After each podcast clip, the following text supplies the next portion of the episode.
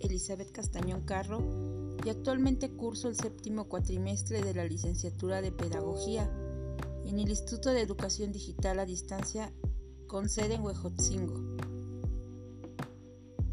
Es importante hablar acerca de los problemas sobre el sistema educativo en México y, y también abordar sus posibles soluciones. México atraviesa un momento de tensión a nivel económico, social y político. ¿Es posible dar marcha atrás a esta situación? Sí, lo es, y una variable muy importante para conseguirlo es la educación. Para iniciar este cambio es importante tener una idea más clara acerca de los problemas particulares que enfrenta el sistema educativo en México y algunas de sus posibles soluciones. A continuación nos adentraremos a analizar cada uno de ellos. Uno de los principales problemas podría ser la cobertura de la educación, ya que no se garantiza la educación a la mayor parte de los ciudadanos.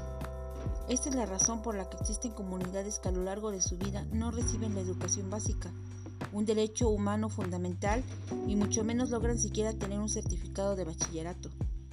Los factores más comunes de la falta de cobertura educativa se relacionan con variables sociales y económicas. Muchas familias, tanto en comunidades rurales como urbanas, requieren que todos sus miembros realicen labores remuneradas para conseguir un ingreso mínimo de supervivencia. Existen comunidades remotas, en su mayoría indígenas, que no cuentan con opciones educativas cercanas.